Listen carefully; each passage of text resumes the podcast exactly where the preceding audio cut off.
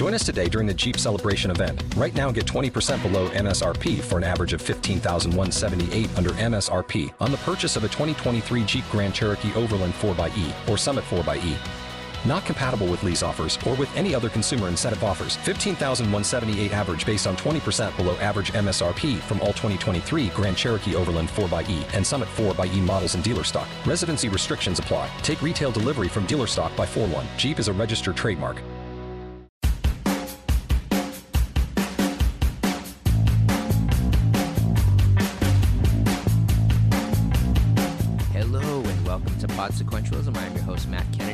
Uh, Pod Sequentialism is uh, now in its its um, its transitional phase where it will no longer be recording at Meltdown Comics and Collectibles because Meltdown Comics and Collectibles is going away. And um, as a, a sort of independent podcast now, we'll see where we land. But uh, very much looking forward to what's ahead and very excited about the roster of guests we've got going on. So I will say that we are brought to you by Gallery 30 South out in Pasadena, which is the gallery that I own and curate from, uh, featuring also the artwork of um, I. Kennedy, uh, her line Adnohia and Insomnia which is an incredible line of jewelry that uh, resides somewhere between future noir and uh, classical past uh, with an architect's eye and really unique design. And also the Panik Collective, that's Panik with a K. And uh, in this particular episode by New Texture. And uh, we're going to be talking about New Texture with uh, Wyatt Doyle, who is the, the man behind that, that independent book imprint.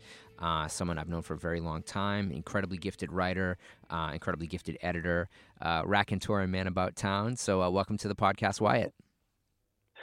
Thank you, Matt. I'm, I'm thrilled to be here, and congratulations on on the, the long duration and, and now to, to newer and possibly greener pastures. It's a very exciting time. Yeah, you know, it's funny because before we before we even started recording and we were catching up a little bit, you know, we started talking about how how the models have changed, and we will definitely go deeply into that. But even uh, on a, on a podcast, you know, even on a podcast network, it's it's mm-hmm. interesting mm-hmm. to see how it can be more beneficial to a podcaster to be independent because of the fact that you know you're not sharing any kind of revenue stream that um, that even with a smaller output you can get a greater a greater gain. And I think that's been the model for most of the arts over the past ten or twelve years. But um, oh, sorry, go ahead. I mean, you, well, you and me. I mean, because we have so many common points of interest, I think that to some extent um, we're both always optimistic about whatever group of friends, so to speak, that we fall in with, whether it's uh, record store people or, or bookstore people yeah. or, or video store people. Mm-hmm. And uh, over time, you just sort of start to, to get, to get a clearer sense of, of what the people who are really in it for the long haul and the people who are just kind of talking, a, talking a lot about it. And there, I mean, we, uh, uh it's, it's kind of like these disappointments that, that I encountered in these various worlds were kind of the, the, the, the dueling scars. You know, as yeah. you move forward, it's like, oh, I, I thought it was a lot more of a tight knit community, but I didn't realize, you know, I was going to get burned on this, or that their concerns were over here. So it's, I don't know. I think I think you're you're well prepared for these changes by just by dint of, of being involved with so many of these subcultures to begin with. Right, right. From your mouth to the to the ears of the universe. The um, and this is funny because you know, and we're gonna we're gonna dig back deep, but um, you know, when we've known each other now, I think for 25 years. Or close to that, that. sounds about right. 20 23 24 25 years. And um, so when when we first met you were working at um, mace neufeld productions. Yeah i was. I was at paramount. I was at paramount pictures. Um, i had moved out to uh, i was born and raised in philadelphia. I worked for um, just about all the major newspapers around here. Um, before I moved out to Los Angeles, and I was interested in the movie business, and um, I got a job initially as a freelance script reader, which I don't even know how how often they're used today, where the the spec spec script market is not anywhere near what it was then. Oh yeah, it's it's like you know, percentage. Was, yeah, so I mean, I don't even know if there's that much spec material that's that's floating around compared to when I was behind a desk, but it was um, essentially the, my job was to write book reports. I mean, for people who don't know what readers are, they're people who write book reports for producers or production companies, but any place where the where the person in charge doesn't feel like re- actually reading the material that's submitted to them, they farm it out to their staff readers, who then um, write book reports and, and basically recommend a, a course forward, whether to pursue the material or let it go. 99.9% you're letting the material go because it's not, not particularly good. Right. And then, of course, they, they call that coverage, writing coverage in the, um, Coverage. in the business. Yeah. And it's, I, I tell you what, I'll, I'll, I'll say this just as my, my guide to coverage was um, Danny Peary's cult movies books because of the way that in those books he would outline sort of a, a very clinical description of the of the film's plot in the front. That sort of taught me how to write clinically about movies, I guess, or write clinically about scripts. So yeah, you can never never throw away your copies of cult movies one, two, or three. Wow. Yeah. And then there's the things like the Psychotronic Encyclopedia of, of Film and and um, in my particular instance, uh, even though they were often filled with inconsistencies, the um, the Tom Weisser books on, on Asian cult cinema and, and, and Asian cult film, which um, another place where we would end up kind of working together, and, and, and because of you, actually, I think that um, that you had been writing for Tom, you had a column, you were a columnist, and I ended up writing um, a lot of independent reviews and Mhm. and would just submit, but there was kind of no rhyme, no reason to what was getting covered and when.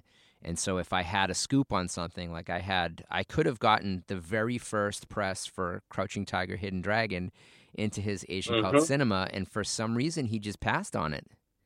But um, I remember it was it was a trip. I mean, uh, with both of us on the magazine, was a real trip. It was it was far too short lived uh, time. It was, it was only like a couple of years, but but no, that was a great. I I I I feel like I owe him a lot. I owe the magazine a lot. Um, he, he definitely just sort of took an interest. We we we were he and I were in touch, uh, just sort of loosely in touch, and then. Um, we got to know each other a little better through through phone calls. And then he just said look you're you know you're working at a major studio. You're evaluating material every day. Um, you obviously know your know films. You know he he enjoyed our conversation. He said you should be writing a column for the magazine. Yeah, i said okay i'll take it. And um and yeah just i mean you were just such a natural fit because that was you and i had bonded over film and, and especially the a lot of the film that was coming out of hong kong at the time and then later into the korean stuff but um yeah, that was that was a lot of fun working with him, and I think he I think he enjoyed the fact that he had somebody on the magazine who who had bona fides. I mean, such as Yeah. they were. I was working at a pretty major production company. Um, it was Mace Neufeld and Bob Rehme's company. At the time, that they were uh, had a huge success with Clear and Present Danger, right. and so I kind of landed right in a in a honeypot there because everybody, if you wanted to do big, intelligent action movies, those were the guys that people wanted to be in business with. So we had a, I had a, a lot of access and a lot of opportunity, which was great. And I think, um, I think Tom at ACC sort of recognized that and, and, and capitalized that to some extent. I mean, it helped, it certainly helped me Yeah, probably more than it helped him. Yeah, for sure. And then, and although I don't know, I, maybe I disagree with that. I think that um, that there was a certain amount of on the on the ground um, experience that came with having you on the magazine. I mean, number one, you're an incredibly gifted writer, and so your column was great. And when you're talking about some of the other people that had columns, I mean, you had Max Allan, Max Allan Collins, who was you know um, a, note, a noteworthy writer at the time, mainly out of comic books, and um, and you know Oliver Stone was occasionally doing um, a column here and there. Mhm. That it really did need the consistency of somebody who was grounded in Hollywood. You know, all these other writers are other places, you know, often in the Midwest and, you know, writing about film and, and they obviously had a passion for it.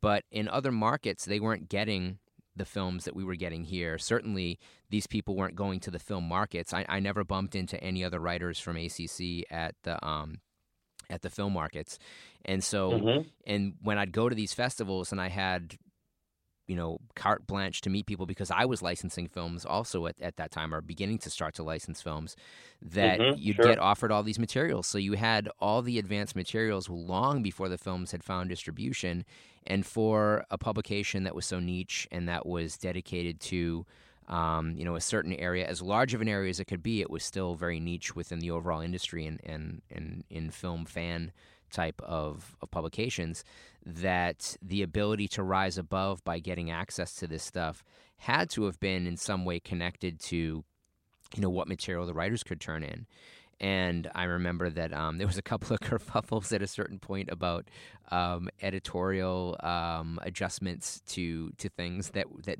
took things from being grammatically correct to grammatically incorrect a couple of times. Which oh was... man, there was. I'm I'm not. I I've. I'll take the fifth. I'll take the fifth on some of that. But I mean, but you know, the thing that this that, that this brings up is is, kind of an old song. Um, it's just how much the internet has changed the way we do everything. I mean, yeah. part part of even just part of having an inside track at that time was having access to the trades every day, which yeah. you know the average person didn't necessarily have or have, a, have wouldn't be of interest to them. So just to have somebody who's reading the trades every day and scouring them and finding these little tidbits of information that were that might have been buried somewhere in Variety or in the Hollywood Reporter, and all of a sudden it's the kind of thing that would really make for a, a, a, a very appealing uh, element to build a column around that yeah. that people in the you know in the hinterland so to speak weren't really excuse me connecting with which is it's so completely changed now i just can't even imagine. I mean i i miss i miss that that that sort of um i miss it that we used to have some greater pauses between huge dumps of data. It's yeah. kind of made it possible to stay on top of anything that you're really passionate about. Before we used to be able to kind of have some kind of reign over our interests you know it's like well i'll, I'll go i mean just stuff that the fact that we would be going to, you know, trudging uh, for me would be trudging out to like LA's Chinatown to the video stores there and and just picking through the stuff. I mean, which is just all those all those experiences I wouldn't trade for the world. You know, yeah. you, you really felt like such a detective and and such a you know like you were on a mission to because you had a readership who needed to know about this stuff who might yeah. not have a Chinatown in their neighborhood or have access to the whatever was coming in from the Hong Kong. Um, film scene. And um, I don't know. I mean, to some extent, you feel a certain responsibility as as as the journalist to get out there and do the do the legwork. But now it's it's so completely different. I mean, I don't even know what it would take to stay ahead of the the news curve in print today. Yeah, I mean, you look at the at the landscape now of of genre movie publications, and it's just less and less and less. I mean, you know, Tim put Video Watchdog to bed, you know, last year. Um, he's still writing mm-hmm. incredible stuff. He's doing a lot of his essays now as commentary on on DVDs, um, and not mm-hmm. having to carry the, the incredible overhead of, of a publication. And you know the books that he he put out, you know that were 10, 12 years of work each. You know, you talk about Bava and you talk about Fulci, and and just the incredible amount of research that he puts in, and then people like Steve Bissette, who's still independently publishing, um, you know, books on specific areas of study within genre. That you know, those guys are gone. ACC is gone. Um, you know, obviously, video. Um, well, yeah, Tim's Video Watchdog, but then there was also, uh, you know, Chris Gore's publication, which was so kind of pivotal and important in the early '90s you know when when he was when he was publishing and they were even oh, licensing the film films. threat the early film yeah yeah and film threat were yeah, the yeah. company that licensed the documentaries chicken hawk um, yep. and then i think they got a little bit co-opted by putting so much support behind that movie sfw but um, he was trying to find a way to transition from a guy that covered films to being involved in the film industry and you know chris lives not too far from me in pasadena and i see him every once in a while and he's a good dude you know and mm-hmm. and you, you want to wish well to the people that kind of blazed the path, so to speak. But there's so little entry point now, like you say, because you know Harry Knowles and his site really kind of became that one entry point for all things as soon as you know the the internet became as magnificent as large and um and it was as easy well, to access things. I mean, I would say. Oh yeah, I mean, definitely got dumber. Yeah. To, yeah, I'm not trying to take shots at, at, at Harry Knowles or Ain't It Cool, but I mean, like the stuff the stuff that that that was more headline grabbing then was the stuff that was so was not really interesting to me. It was real fanboyish kind of stuff, and Yeah. it wasn't really when you look at stuff like coming out of out of you know let's just say a decade a decade or more of reading magazines like Psychotronic Video, Video Watchdog, Yeah. um, Sleazoid Express, if you were if you were and Metasex, if you were Yeah. lucky enough to be able to, to procure copies of those. Yep. I mean, to go from that into the sort of ain't it cool world where it was really focused on there was so much interest and fascination with mainstream sequels and it, it was really a little bit um, disconcerting. It was almost like feeling like the um, like the kindergarten had kind of taken over. It was like, wait, you, you people are still interested in this shit? Like, we're, yeah, yeah. the rest of us are kind of past a lot of this now, or or, or, are interested in deeper le- levels of it. Um, and that's still that's still a big problem I have with with a lot of the film focused film culture. It all became Entertainment Weekly. Yeah, and who who wants to be Entertainment Weekly? I know. I know. but yeah, I mean, you, you look. I just remember. Okay, so so you and I met uh, via the Goblin Market, the amazing video store on Melrose that um, our friend Donnie Gillespie had for for a few years, Yes. and that was a store where that there's just the whole experience of it was such a big. I, mean, I guess uh, record fans can at least point to High Fidelity and say, you know, Yeah. this is what it was like. You used to be able. But video store guys, really, I don't, I don't think the Clerks movies really do it justice at all. But there's just the the, vid, the whole video store culture, the idea that you'd go in there and it wasn't. I mean, especially a store like Goblin Market, which attracted everybody who was interested in that kind of stuff. Fringe yeah, the, the regulars were Guillermo del Toro. Um, Mhm. you know, um, you'd have uh, Rob Zombie was in there all the time. Um, you know, Elfman, I met. Yeah, Elf, I mean, Um, just about anybody who was really, really fascinated with with genre film, regardless of whether they were making it or not. You know, Carp- Mhm. John Carpenter would come in, Sam Raimi would come in. Um, Mhm. you know, um, the same kind of people that were that were coming into Hollywood Book and Poster. You know, would, would be coming into Mhm. Goblin Market, and I remember when I first walked in, I was just impressed that he had the Japanese laser disc on the Amuse label of El Topo, and, and I was like, oh, I was like, this is a video store worth their salt, you know. And and you know, you talked about going out to the San Gabriel Valley and stuff. I was flying up to Scarecrow Video in Seattle, bringing my Uh-huh. Laserdisc player and VCR with me in my luggage, and just cranking out copy after copy of stuff that they had, you know, that nobody else had. And then when I got my network large enough, where I was um, getting access to, you know, the original sources on stuff from Japan and from Europe, um, it was, you know, we were all doing a, a healthy amount of bootlegging ourselves. I think I've, I've always said I come from a long line of pirates, and uh, you know, some of them running rum, some of them running VHS cassettes, but that, um, you know, that I was definitely out there searching all of the the video stores for tapes for Donnie, you know, to to be able to add to his collection that I wanted to to bring in stuff that that people maybe were asking about Mhm. or help fill out the Jess Franco collection and you know, as a result of that, I ended up working for like Leisure Time Entertainment because they were the number one aggregator of, of video stores. But yeah, Well, then you know, I don't know if I ever told you this, but but when I first the first time I stuck my head into the Goblin Market, I could see. I mean, so so the Goblin Market was a was a, there was was part of a larger storefront on Melrose Avenue in, in Hollywood. called the Black and, Market. uh, yeah, Yes, the black market, and so everybody in the black market in that space had stalls, the sort of store stalls set up, and uh, Donnie's Goblin Market was way in the back, and well, actually it was in the front, and then it was in the back. and then it moved back to the but- front again. Yeah, because he took over Nancy's space when Nancy started Necromance uh, over there before she went independent. Well, the first time I, I noticed the place, because I lived right around the corner, and I noticed that they had that this was some kind of bizarre setup, and they had a, a poster for Godzilla. The, it was a New World poster for Godzilla 1985. Yep. And I remember seeing that in the window and thinking like, oh, this is just some kind of garage sale thing. Like, let me go in and see how see how much I can how how much it's going to take me to pry this loose from this rube. You know, he probably doesn't even know what he has. Right. And then you walk in there and it's like, oh, please, Godzilla 1985 poster in the window. That is like, it's like the um, uh, one pe one pe one whole people is for amateurs. Yes. Yes. Like, well, like, Yeah. The smut. but- The smut peddler coming attraction. Yeah. uh, Keyholders are for amateurs.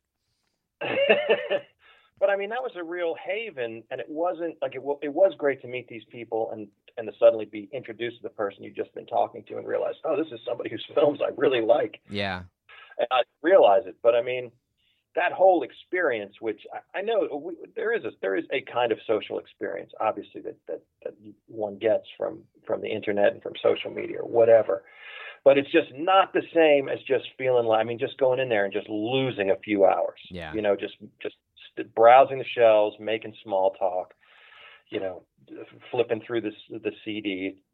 Just a completely different level of experience. I mean, his shop was I- really yeah. more like a salon, you know, than just a Mm-hmm. video store. And, you know the like you say those types of interactions and certainly i was at that point um, mainly acting i had i had um, just left my original tenure at la luz de jesus gallery on melrose because i was mm-hmm. doing too much acting and so my night job was a bartender at um, you know control factory and helter skelter and stigmata and all these um, you know, kind of goth industrial nightclubs that were all over on, on Highland.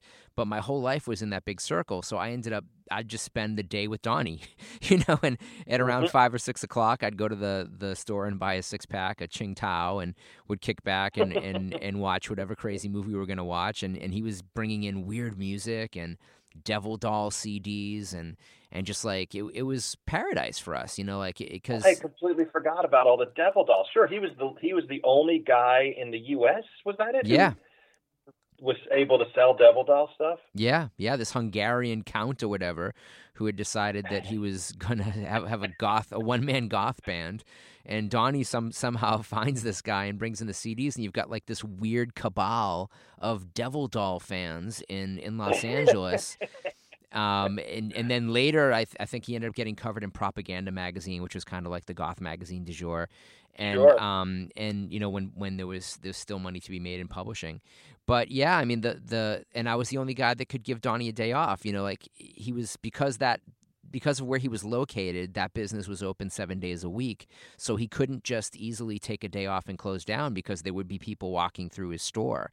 So um, I was able to give him a day off by being his Sunday employee, you know, and uh, being someone who had like seven jobs like me. And, and I guess I was young enough to be able to still do that. But um, yeah, yeah, what a, what a great crew of people. Now, before we get into how this translates into you starting New Texture, we're going to uh, stop and, mm-hmm. and, take a word from one of our sponsors. Um, want to remind our listenership that you too can reach this prime demographic. Give us a call, send me an email at info at popsequentialism.com, and uh, I'll get you some ad rates and that type of thing. But uh, we'll be back in 30 or 60 seconds with the great Wyatt Doyle. Hello and welcome back to Pop Pod Sequentialism. I'm your host Matt Kennedy. Uh, we have with us today Wyatt Doyle, who is the publisher of New Texture and um, has a, just a fascinating history in, in in publishing and in writing and in Hollywood. And we were talking about how you know for for such a long time, Wyatt was our man on the inside. You know, that he was the guy that actually worked for a major studio who were having um, incredibly successful films, movies that were making over $100 million in the box office. And, um, and because he was one of the coverage writers. He had access to to this information that a lot of us didn't have at the time about what was trending in Hollywood, what movies were being um, optioned, and and the types of stars that were showing up, uh, showing their faces around the studios. And we're also talking about how there's a certain amount of of dissatisfaction in seeing how what we were loving was becoming co-opted that the the early days of of the real big boom of the internet so post 98 we'll say 95 post 98 that it really changed the way we're receiving information and it kind of dumbed down the fandom a bit by um, spreading that pool a little bit too thin and so, out of this, and because you had so much experience in writing coverage and you had written columns for film magazines, and prior to that, you'd been working in newspapers in Philly, that uh, you had like a really, you know, great set of chops of act, uh, of writing chops. And you had been, and you were also somebody that the entire time you're in Los Angeles, I don't think you had a driver's license. That's true. no, no, I was always on on uh, foot and bicycle and bus, pretty much. And of course, um, the bus is an incredible resource for hearing people's stories. Yeah, and especially in Los Angeles, where you're, um, if you're not on the bus, you're you're kind of cut off from a significant portion of your fellow citizenry. Yeah. I mean, you don't. You're you're plugged into. We're all pretty. Everybody in Los Angeles is is, is pretty plugged into. Um, their goals, their their professional goals, their personal goals as it is. So people tend to be either super flaky or super focused in my experience. And um, the bus is a place where you could actually I, I found I was I was able to kind of stay. Now I come from Philadelphia, which has an amazing public transportation system and, mm-hmm. and, and has as long as I've been alive. So it wasn't that unusual for me. I didn't really view it as a status, as a bump in status or anything like that um, to have to be taking the bus or public transportation at all. But as uh, it, it, became a point of pride for me because I um, started to realize, hey, wait a minute, I'm getting these different perspectives just from this, the, the crazy people and the small talk and the, the chit chat. You end up getting picking up a lot more insight into um, the guy next door than you do in, in a more sort of isolated um, bubble that a lot of us uh, live in in Los Angeles. But then also, and you know, that, the, that, the routes of those buses would carry you through 12 different neighborhoods like um, to to get around yeah. it. It wasn't just that you know you're, you're, like you say that there's a lot of people, especially in Los Angeles. You know, there's the, very famously the um the missing person song "Nobody Walks in L.A." And um, mm-hmm. you know, there, there's some evidence, you know, to support that. As a, a guy who who had a, uh, worked in a gallery that was just a couple blocks too far from where other galleries were, uh, when the um, when the system over in Culver City started to build up around Billy Shire Fine Arts, but that um, mm-hmm you know that when you're traveling in in a circular bus system which has to cover a lot of ground um, even to go you know from a movie downtown say to um, another screening perhaps in beverly hills or even on sunset that that bus line is going to take you through the heart of the city.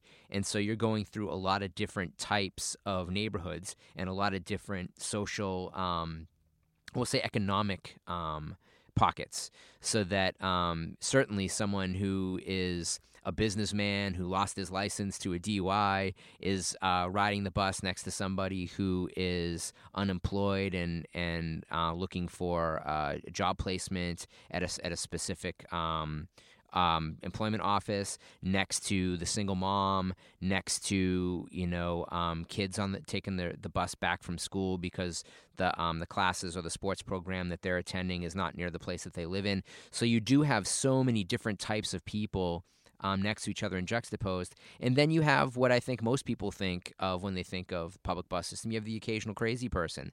But if you're mm-hmm. a regular rider and if you sit near the front, you can strike up great conversations with the bus drivers. And so I know that you really got to know a lot of bus drivers um, riding the bus, and that helped inform your book, um, Stop Requested.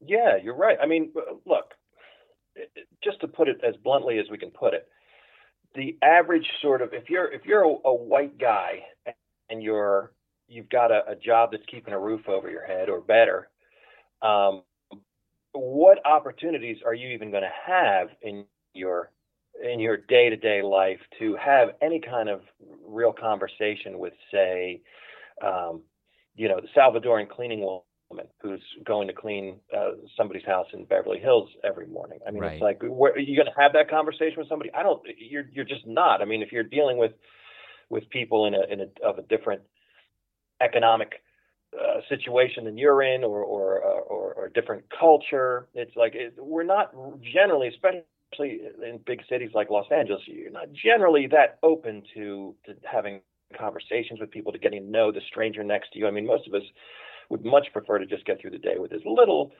uh, hang up as possible from from people we don't know. But mm. um, there's a lot of beauty and there's a lot of truth and there's a lot of um, there's a lot of insight to be had from just listening to uh, what on the surface might not seem to make much sense at all, and then with a little time and, and some consideration, that you might really stumble on some some useful truths. And uh, so out of that, out of those trips, I, I put together a book called Stop Requested, um, which is has become a, a, a bit of a, of a of a cult cult book, which I'm always I'm, I still I still hear about it. People reach out to me about it and tell me they like it. I'll still get reviews pop up, but um, yeah, that was a big part of that. It was a big. It's just the idea of saying like, look, you're in this. You, if you're in Los Angeles, if you're in any kind of city, you're it's you're in a you have tremendous access to different people's stories and different people's ways of of living and and how people are getting by and it really uh, makes it a lot easier to to sort of recognize your brother in in each other. Mm-hmm. Um, and I think that a lot of the problems, I mean, uh, for me, I, I, look at so many of the problems that affect us socially, and it all seems to spin back to a, a lack of empathy or or or, or a poorly developed sense of empathy. Right. And I think that um, so yeah, I think that I think that that by being out there in the world, by whether it's circumstance or fate that kind of puts you on the bus or, or whatever your bus is, you know, you gotta you gotta capitalize on it. You got to take full advantage of it, of the situation, and not treat it like it's a like it's a cross to bear. Right, Because right. You're actually getting something. You're getting a real gift in the end. You know. Now, how Um, long did it take before? Because you had you had been making these notes for years, and um and at some point you had met Stanley Zappa, and um and hi- his illustrations to the book are fabulous, and and, and the cover is very simple pictogram of a hand pulling down on. You know the the wire that signals the stop on the bus, um, and I'm not even sure if that's the way the buses uh, that most buses have now. I think you just push a button now, but the, um, that that was certainly the way that you requested a stop uh, in the Mhm. '90s, well into the 2000s. That, um, but there were a number of people that you had been talking to about possibly publishing their books. When when did this really start to formulate into? You know what? I've I've realized that we can do a an imprint um, that I don't have to go too far out of pocket for printing because we can do print on demand. But that um, you know, as a as an editor, and you had started to learn, I believe, InDesign to be able to lay out the books. That um, that it's not without its own infrastructure, but because you had so much experience in writing coverage and in editing, that you were sort of perfect to be the person to do this. What was it that that really just pushed you into the I'm doing this? Just having the opportunity, I guess, is is what motivated me to do it. Um, I was working at a job where I was I was basically uh, I was a copywriter for an ISP, for an internet service provider, Mhm. and I was just the in-house writer. When they needed copy, they came to me and said, "Hey, I need you to write this website. I need you to write that website." I mean. Uh, everything from from uh, real estate to you know naked pictures. It was like if it, if it needed copy, I, I was in there writing the copy. Right. And uh, bunch of the guys I worked with, I was a complete novice on on the internet. This would been this would be the late uh, late '90s, early 2000s. I was still very much a novice. I had an email, that was about it. Mhm. And all these guys kept saying, "Man, you should really have a blog. You should have a blog." And I said, "I have no idea how to set up a blog." Well, I worked with a bunch of computer guys, and I mean, soon setting up a blog would be nothing for anybody to do. But at the time, it was still a bit of a hurdle. And fortunately, I had smart smart people who were eager to help. Mhm. And then from there, I just had this notion. I mean, you and I have talked about this dozens of times. We know a lot of talented people, mm-hmm. but today it's not enough to have talent. You have to have that hustle. Drive. Yeah, you have to have drive. Right? I mean, you've got to get out there and, and you, it's it, before. I think people had this notion. It's like, well, I'll write my book, or I'll write my movie, or I'll record my album, or, or whatever the art is, and I'll put it out there, and then people just find it.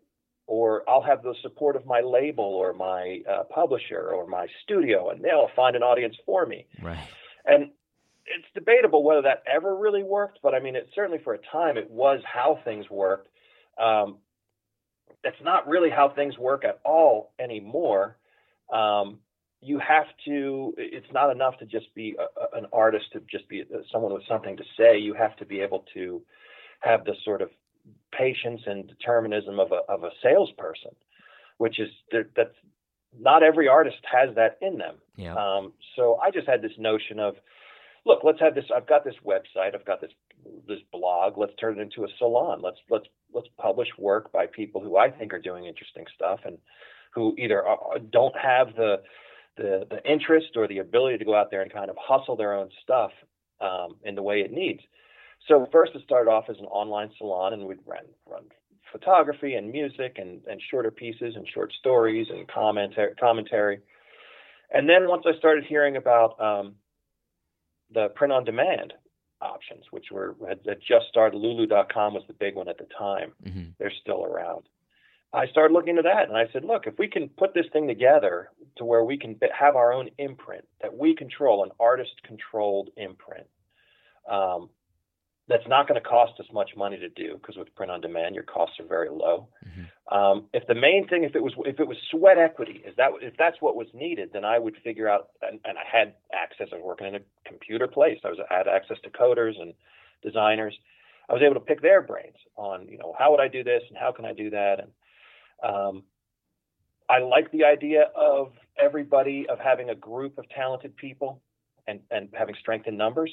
I like the idea that it meant that my readers plus your readers equals even more readers for both of us. Right. Um, this is all stuff that I was really drawn to. I mean, I I love the sense of, you know, like we talked about in the beginning about the, the, the sense of community that, that springs up around different artistic and creative pursuits. Mm-hmm. I love that. I can't get enough of it. It never lasts. It's very hard to hold on to, even at its best. I'm sure you can always point to lots of like, well, but this wasn't so perfect, and this was kind of crappy, or. Um, but I like the idea of getting this work out there, and um, it's been an amazing ride. I mean, I'm I'm I'm ridiculously proud of all the work we've got in print. The idea being, look, we put it out ourselves. We do something that's extremely friendly to the artist, to the creator, where they get the majority of the money. In other words, we do the opposite of a of the of a traditional structure. Yeah, yeah. Where the idea is, I'm not out there to make money off of. I, I published Josh Alan Friedman's book, so I have his his uh, book Black Cracker and Love that book, book. Tell the Truth. One of my favorite books of all time. Unbelievable books, and and his albums, his most recent album, Sixty, Goddamn it, because he's a musician as well. hmm And my deal is, I'm not looking to make money off Josh Alan Friedman's book. I'm looking to make sure that book is out there. Make sure that if people are just hearing about Black Cracker now, that it's out there. That when they buy it, that the profits will benefit the creator first and foremost. And I, I just thought, well, if, if, since if I'm not looking to make money off other people, then maybe it's got a chance of surviving because then everybody can kind of focus on their own stuff. And I'll I'll count. I'm willing to bet on my own abilities and my own work to cover my rent. Right. Is kind of how I see it. And I think that I benefit in a, in a myriad other ways from the association with these other writers on the imprint. And I think they would. I hope they would say the same. Yeah. Um, but the idea is it's extremely unconventional way of doing things. All the artists retain all rights to their work. Um, they're not signing anything over to me or to New Text or to any other entity. I mean, we're all we're all in it together because we like each other's work or we like the direction the thing is pulling in. So, yeah, that's and now we've you know I've mentioned music. We've done music now. We've done we've done almost thirty almost thirty books Wow. and uh, nine nine CDs. I'm really I'm terrible with numbers, so it's like when it comes to years or numbers. But you know, the the idea is trying to and, and I try to I'm the ringmaster of the whole thing. So I try to look for commonalities in the work. It's not like we don't we don't accept submissions. It's more when I find work that I that I really like, I want to get it out there. Because it's a it's a huge chunk of my life. I design and edit most of the books. Yeah. And so before I'm going to dive in on something, I have to ask myself, is this something that I'm really excited about spending possibly the next year of my life working on that doesn't necessarily benefit me directly? Right. You know, so it, that makes it a little easier to be a, a, a tough-nosed editor about stuff Yeah. or to pass on because that can become that can become the the endless. I mean, you talk about sweat equity. It's like when you're when you're doing multiple passes as an editor for an author who just can't narrow down what they need to do, or isn't taking notes well, or doesn't want to hit a page count. Um, then you can you can easily spend way too much of your time on that book. And I remember um, Mhm. early on in the process, um, when you would you'd been reading one of one of my blogs, which um, wound up being most of the meat and potatoes for the for the Panik Diaries. That you're like, oh, you know, there's there's something here. If if you can expand this, you know, you, I'll publish this. And I couldn't expand it, and so I wanted Mhm. to be really, you know, really honest about the ability of not having to keep hitting you with um, with editorial stuff, and really wanting to um to to work with that. And then I realized there's certainly not enough for a book in here, but there's definitely enough for zines. And Mhm. you know, I think originally I had been planning on on um, licensing Frances Bean Cobain's drawings that we had done on her first show back when she was 17 at um, at La Luz de Jesus when I gave her her first show, and she didn't want to license it, and I was like, oh, that that completely changes what the approach is going to be. Um, and and I had seen the wonderful work that Stanley had done with you, and I don't know that um, Stop Requested had been out yet, but you had shown me something and I found uh, Bree Clausen, uh, then Bree Hranick, and, and said, "Can you do these Mhm. pictogram drawings? Because this would make it more zine-like and less book-like. And then if we were to bind it, if they were to, if we were to reach a point where we had you know 150, 200 pages, then then that would be perfect. And um, and then just the idea of like when you're writing about real events." you know it's it's great if you want to include your own name in it but it's it's you got to be kind of fair about what you say about other people and and so that became a concern for me too and I wanted to tell the truth Sure. but I didn't want to tell a brutal truth and I wanted to make sure that that if anybody was going to be maligned by it that it was going to be me you know Eh, but but your your your help and your ability and, and encouragement in getting me to do I never would have done it it, it it never would have gotten published if if I hadn't um, been speaking with you about it. And I think honestly, Well, I think the way went too is ultimately. I mean, it's like it's one of those things where where the, the then the form because then then it's the, when the format is kind of like the zine format. It has that look of of almost like uh like leaflets that would be that would be thrown out of, out of a plane over a, some Central American dictatorship. I mean, it's like you get all these great sort of Yep. associations. those those religious before. pamphlets of from the 1970s. But it was such yeah, really encouraging. And I mean, I, I had been working. I think by the time we were talking about that, I was I was working at um, at La Luz de Jesus again. I I had returned as the director, and you know the the the the, the blog itself had been years old at that point. That it was written while I Mhm. was running Panik House in uh, in Chicago, and and talks about you know kind of a full mental collapse in uh, in my early 30s of of just finding myself not at all where I thought I would be, and realized that there really weren't a lot of books about that. You know that there wasn't a lot of stories about people at that age realizing that things aren't as they should be. You know, that you get a lot of, of books about people in their 20s and that kind of coming of age and making it to college. And then you have a lot of books about people in their 50s and 60s and, um, you know, the kind of twilight of our years, but that the, that kind of really honest and kind of, you know, warts and all examination of, of, of life in the mid 30s was something that there wasn't a lot of, of out there. But then I realized too that it's not like I have a really normal life. you know, it, it's not. I, Yeah. I'm not sure how many people could actually identify with it because it's just so strange and and and so um, bizarre. You know, with, with one foot in entertainment and one foot in the arts, and and um, you know, just uh, having traveled the world and, and just some of the kind of people that we would bump up against, that that becomes a factor. And what I love about the authors that you've worked with and some of whom I know and some of whom I was completely unfamiliar with when you were publishing them, is that there's so many different perspectives, but there's a real kind of sense of everymanness to most of it. You know, I, I don't know that we Mhm. could we could assign that to necessarily Christie. I don't think that there's a, a big everymanness to Christie's experience. I think that he's operating from a kind of punk rock poet um, perspective. But certainly with um, with Friedman, you know, it's that he's just got this really conversational ability to tell um, autobiographical stories that are fascinating and that you learn a little bit from, but that they still you connect on a human level. Um, certainly, the way that you write is this amazing kind of I mean, it's almost like uh, um, newspaper reporting, but in a much more conversational way. And I think it's because you learn to write in that amazing. I mean, anybody who wants to be a writer, if you can, before you sit down and write a book, spend a year in a newsroom and and have uh, Mhm. you know a, a copy editor to go through and red pencil you know 90% of what you've just written down to its its its bare core they have just done you the greatest favor that anybody can ever do you in your life hmm uh, to kill the run-on sentence, to make things concise, to get just the the the true the the nuggets of information across without too much flourish. That that's perfect, and it's so easy to read. Um, you know, I, my bo- both my my my ex-wife and my current wife um, have both read your book and really love it. You know that they felt that it was informative and easy to read, and um, you know both speaking English as a second language, just loving the storytelling, and you know that they've both met you and and like, oh, it's it's so great that that there's this person that we know that we've met that can write so well.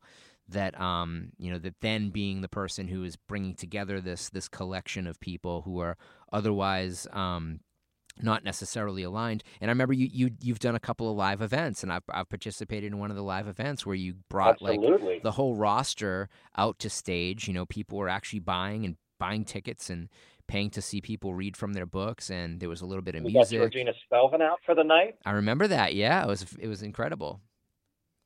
Yeah, no, I mean that's look. It's what it comes down to is it's just about being really committed to the stuff that you're passionate about. I mean, that's been a, a driving force for both of us through all these various aspects of our of our lives and careers. And I think that the key thing is to, to just to get out and do it and and and get it done and stop talking about it. I mean, like you and me, we we both came out of the the early '80s, mid '80s punk rock thing too, and so DIY and, and zines. These things were all just these were our modes of expression. These were our influences. These were our our um, our standard bearers, and I think that, that that sort of thing has continued now. Where it, that's what when I fell in love with the print on demand process, I said, well, this is this is like having my own copy machine. That that that's not a, it's a color copier. It's a magnificent copier. I mean, you could do all this stuff that you couldn't do in the zines, but mm-hmm. by putting in about the same amount of work and the same amount of dedication, you get a much more professional looking product. Yep. I don't have a problem with products looking raw or something being unpolished at all. But my goal is I want our books and our music, our releases, I think stand toe to toe with any major publisher's stuff. We might not have the same, uh, we might not uh, publish as many books in one in a single year, but I mean, book by book, I think our stuff is really strong. And part of that has been, I mean, I'm committed to that. I'm committed to the books being really professional, them being professionally edited, to them being really attractive, to them having all the I's dotted and T's crossed in terms of um, a, a, physical presentation of the book, and that the, that the quality of the material be strong. But mm-hmm. that sort of everyman thing that you talk about, I mean, I, I these are the things I find more interesting at this point in my life. I do find the, the everyday stories to be more than every day. Yep. I find that people's smaller stories have a lot of resonance and relevance in my life. And I think that's kind of I, I definitely am heavily influenced by like Harvey Pekar. Mm-hmm. Somebody like that was a big who initially I was like, well, what are these stories? I, the way I tend to come to stuff is by becoming sort of frustrated by it initially and then just determined to figure it out somehow. And I remember reading early Harvey Pekar stuff in the 80s and just thinking like I don't even understand like these are these stories are these these dialogues like what are these these little playlets it was it was a whole new type of thing like, yeah it's a different genre it's like a lake yeah. gone becomes lake woe is me and it was just mm-hmm. incredible mm-hmm. and, and so personal and and i mean it's easy to see how that kind of took over the focus of things like the Comics Journal. And I, I, I, bag on the Comics Journal a lot because I think that they have a mm-hmm. massive chip on the shoulder against anything fantasy, against anything um, mm-hmm. certainly superhero. And I think that there is a lot of still great storytelling being being done in those realms.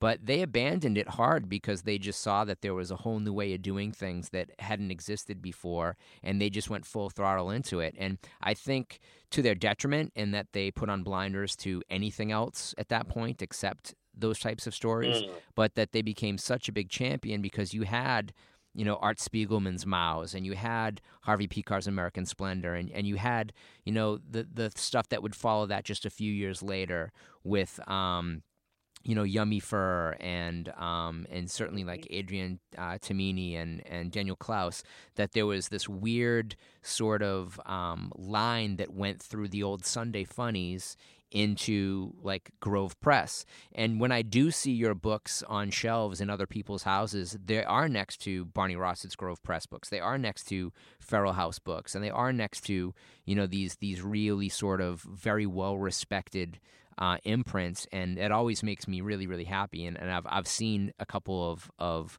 new texture books um, in the houses of of relatively famous people and, and on on the mm-hmm. shelf next to books that I think people consider standards, whether it's Catcher in the Rye um, or or whether it's um, I Am Curious um, Yellow.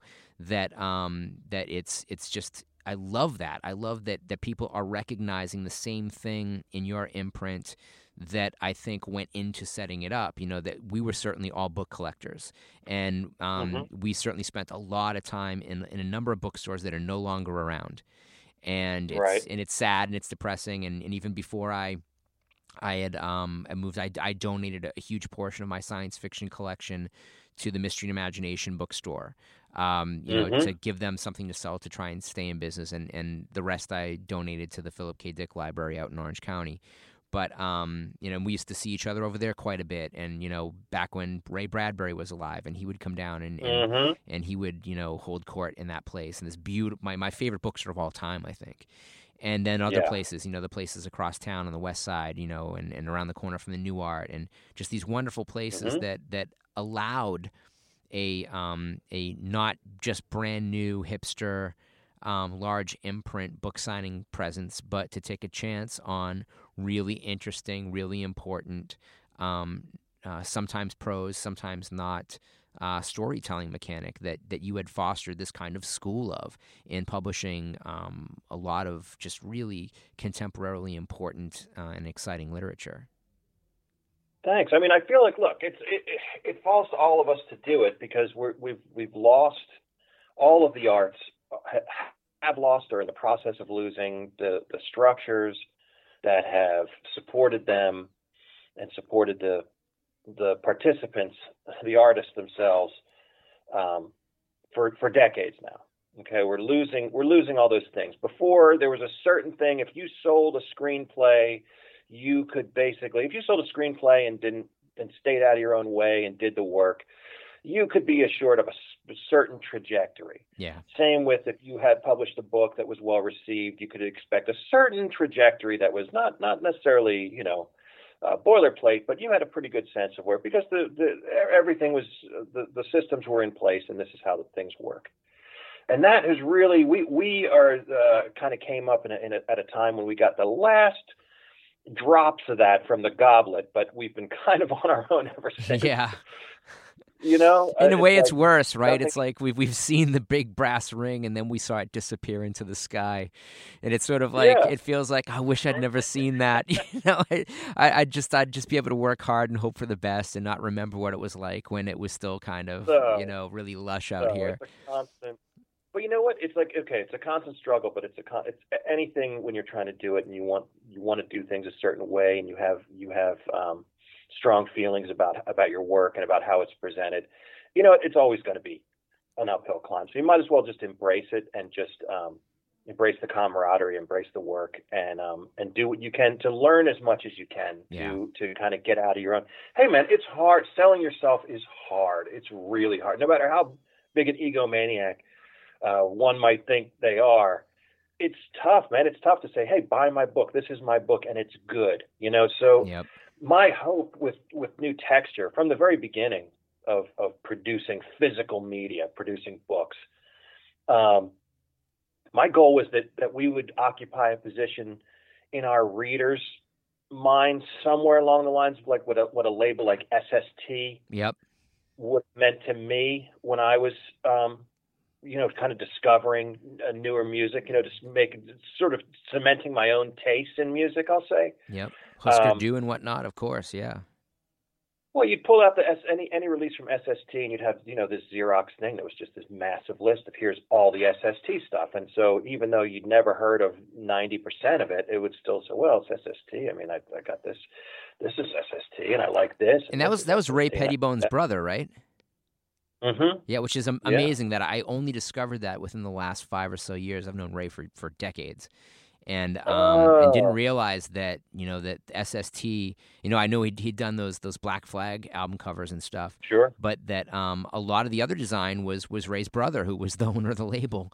And you've got like from from that punk rock record label launches a career at Gagosian, you know, 35, 40, 45 years later, which is sort of incredible that that's now being recognized as as contemporary fine art in the same way that you know generations earlier it never could have been. Even even you know the idea that it's commercial art is making it more valuable kind of takes that you know Basquiat thing to the next level you know because it's it's it's beyond Warhol. It's, it's something else. And it's, if anything, I mean, I, I think that it should be it, it it should be taken as as a great um, as a very optimistic sign, and just in terms of, of sticking to your sticking to your guns, in terms of of, of putting the time in on the work, and um, that eventually, I mean, the, we we all hope that eventually it'll pay off in some significant way that we can't see or understand, or but no, I think it's important to, to stay focused on the work. I mean, I think, look, out in Los Angeles, it's like we we know it's there. There are plenty of people who are really talented, and there are plenty of people who are just talking shit. yep And I think the most important thing is be somebody who finishes the work, be somebody who makes your deadlines, be somebody who can be depended on. Um, because it's like like they who is it says uh, the famous line about you know half of it is just showing up. You know what I mean? Yeah. Just show up on time. You've got some there. I mean, you and I have dealt with so many flaky people in professionally and personally. It's Yep. like we've seen so many people just trip themselves up and really. And um, it's dangerous how contagious that can be. That if you surround yourself with people who are flaky, even if you are an achiever, it will wear off on you. It will wear down on you, and you'll stop delivering on time, and you'll stop being dependable. And uh, you know, it's it's it's hard to explain to people if they haven't seen it happen that um, that the wrong influence can be really, really, truly damaging to the point that you don't even realize it's damaged you until you can't come back from it, and you have to Mhm. rebuild and you have to regroup. And I have certainly been guilty of that. I mean, you know, here I have a, a podcast that is ostensibly about comics, and I have notebooks full of of plotted comic book um, material. Of course, at Mhm. this point, I'm not sure how relevant it would be, having been written in the '90s. But that I still haven't published a comic. You know, I've got a lot of talented artist friends, and sometimes they're the problem, and sometimes I'm the problem. But that you know, you do have to shit or get off the pot at a certain point. That it's it's really the more you talk about a project without putting the work into the project, the more you are just giving that to somebody else that's going to do it. And if you're not prepared for that to happen, if, if your only reason for giving up an idea is for the bragging rights and how you didn't make any money from it, then um, Mhm. you know, then you might want to rethink that structure. And you know that there, it is possible.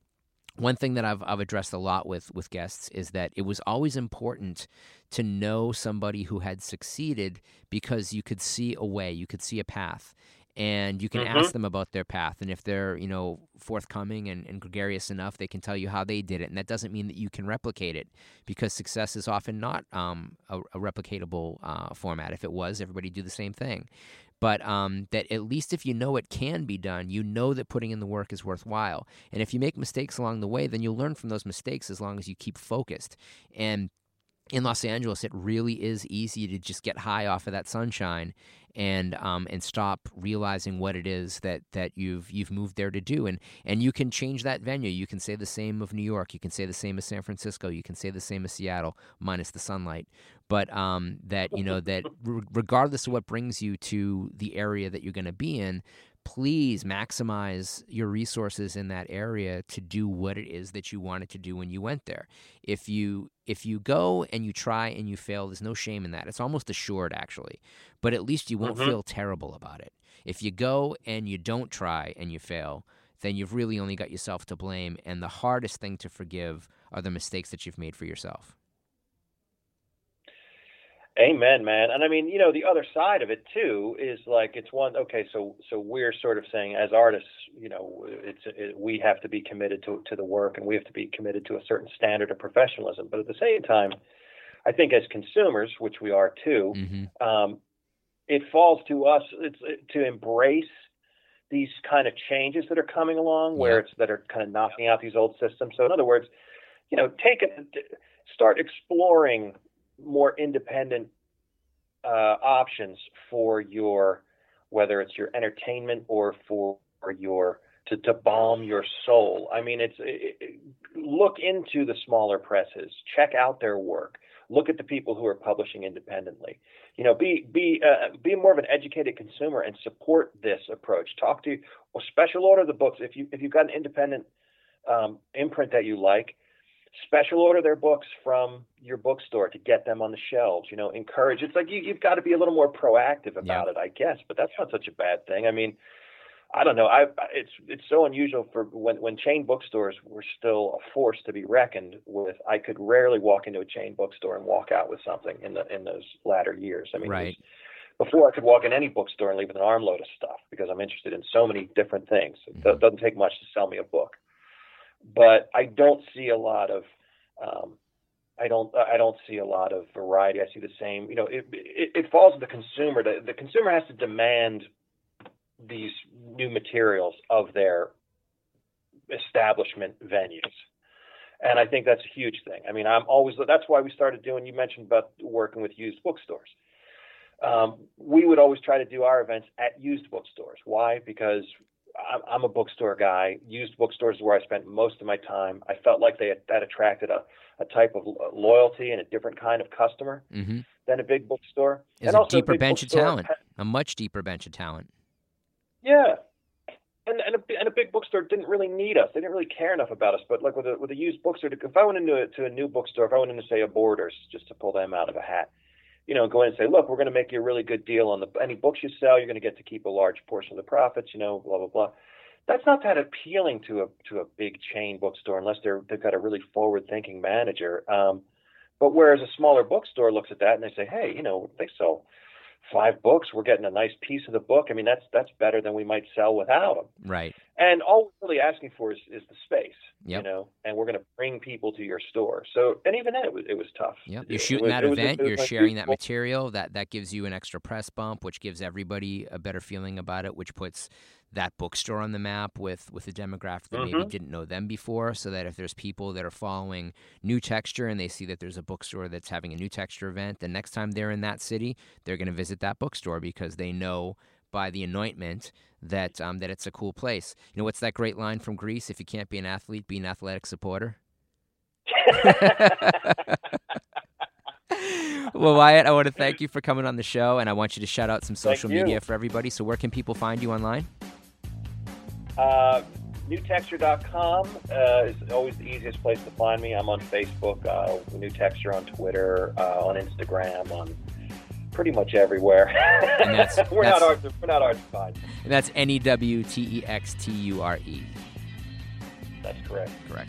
Well, hey, man, thanks for coming on. Um, always looking forward to the next thing that you're involved in, and uh, definitely going to stay in touch. Thank you, Maddie. You too, man. Thank you. This has been Pod Sequentialism. I have been your host, Matt Kennedy. My guest has been Wyatt Doyle. Please check out newtexture.com and check out the New Texture social medias. Please also add us to your, your social media um, wanderings with at PodSeq, P-O-D-S-E-Q. Um, also, you can follow the podsequentialism.com website where we're offering up important contemporary uh, illustrated artwork from comics and, uh, and some other stuff. So uh, stay in touch, follow us, and we'll talk to you next week. Hello, this is Matt Kennedy from Pod Sequentialism on the Meltdown Podcast Network, and I'm here to talk to you today about Gallery 30 South, which is a new fine art gallery exhibition space in Pasadena, California. It's on Wilson Avenue at 30 South Wilson, and the exhibitions range from really interesting, focused, figurative narrative work to abstract expressionism, uh, installation art, and other very interesting things. The p- schedule thus far has included uh, Doss House and Francis Bean Cobain, and um, upcoming is Chuck D of Public Enemy in his very first art exhibition, but uh, also emerging talent that have high concept pieces like Diana Georgie's show on using Instagram words that were pejorative in a new context. So we're always doing something interesting over there, and you can kind of find out about it by following at Gallery30 South and by going to gallery30south.com. And again, that's 30 rather than writing out the word Gallery 30 South. Tell them Matt Kennedy sent you.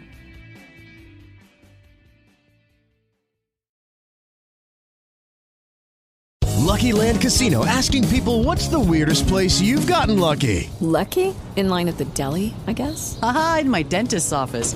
More than once, actually. Do I have to say? Yes, you do. In the car before my kids' PTA meeting. Really? Yes. Excuse me, what's the weirdest place you've gotten lucky? I never win and tell. Well, there you have it. You can get lucky anywhere playing at LuckyLandSlots.com. Play for free right now. Are you feeling lucky? No purchase necessary. Void where prohibited by law. 18 plus. Terms and conditions apply. See website for details.